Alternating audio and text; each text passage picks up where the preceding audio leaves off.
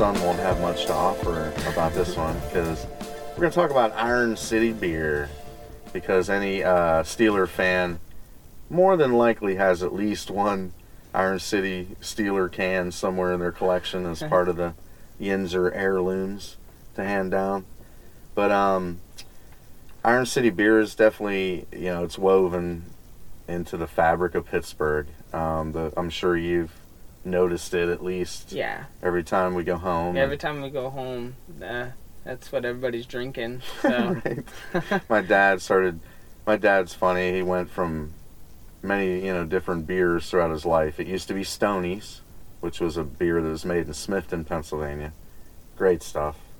That's what I grew up drinking too, like mother's milk. And then he uh, switched to like Bud Light for some reason for a while. And then uh, now he's drinking Iron City. And he used to badmouth Iron City all the time, but you know, hey, I guess the palate changes with age. So anyway, Iron City Brewing Company, also known as the Pittsburgh Brewing Company (PBC), was founded all the way back in 1861 by a German immigrant named Edward Frauenheim, and he produced a lager. That's what kind of beer Iron City is—a lager, and uh, started the Iron City Brewery, and it caught on pretty quickly. You know, it, it pretty pretty successfully. Within the next ten years, he expanded and Mhm. moved to a larger facility, and the years go on, and um, it even survived Prohibition, starting in 1920. Um, Pittsburgh Brewing Company survived by making soft drinks, ice cream, and near beer. Wasn't real alcohol. They called it near beer. That's how they stayed alive during the Prohibition era. And then jumping all the way up to uh, 1977, I just found this interesting. In 1977, there were only 40 breweries left in America wow. at that point. And now, when you think of all the hundred, Yeah. probably thousands of microbreweries, but in 1977, uh, PBC was one of those 40 breweries left in America.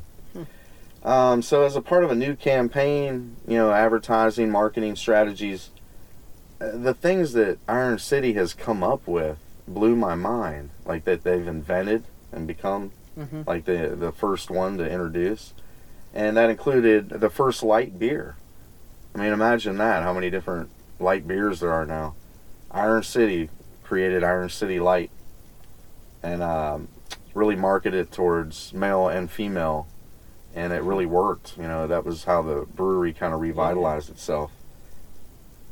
Some other important dates uh, in 2009 is when they began brewing at the former Rolling Rock brewery in Latrobe.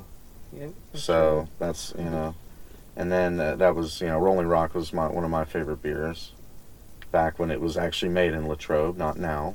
But An- Anheuser Busch sold them out. um, and then uh, they just started construction this year in 2019 to reopen the original facility in Lawrenceville, Pennsylvania. Hmm.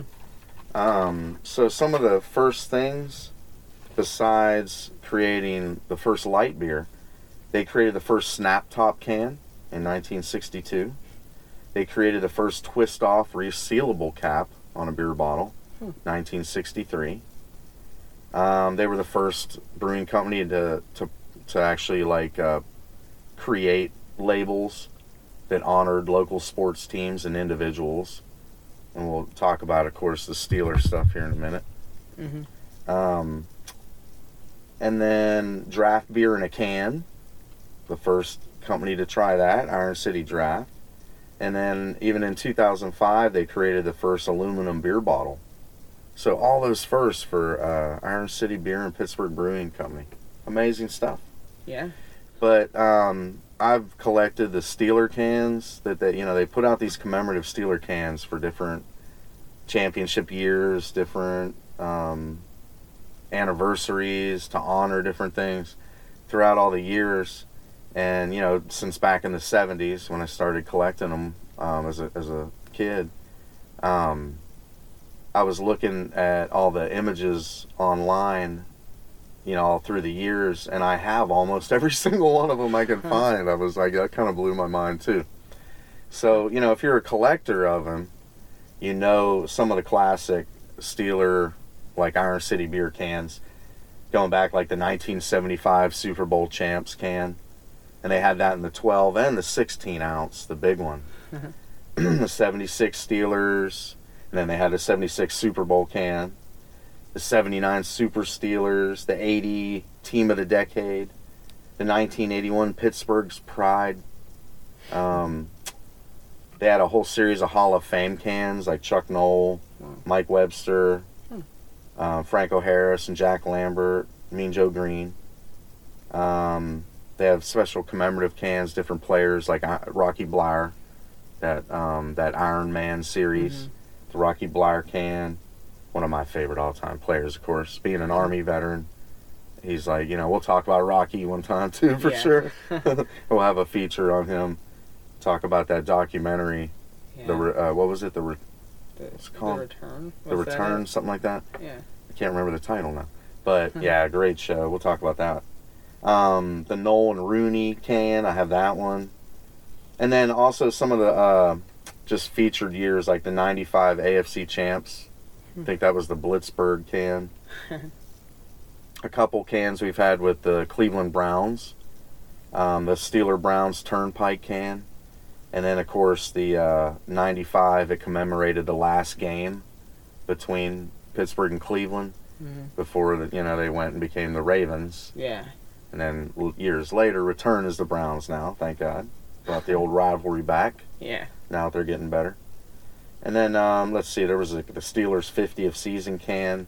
You know, there there's a bunch of them, but I was looking online, and you know they sell for about like six to ten dollars each. Hmm. So it's kind of funny. There's a little market there for Iron City Steeler cans. You can buy the ones that you're missing. Yeah, and that's what throughout my life I think that's what's happening. A lot of people have even given me those as presents. They'll see it at a flea market or something and pick one up.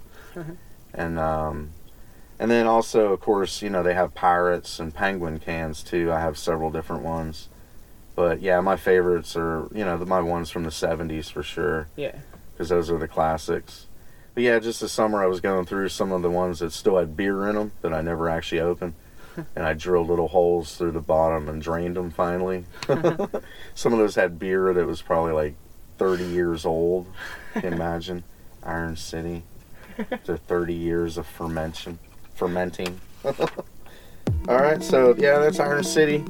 Um, you know, someday those cans will all be yours, son. As part of the the legacy I leave you. Hopefully, in my lifetime, we get a little bit more of the commemorative cans. Right, we need a, a new one.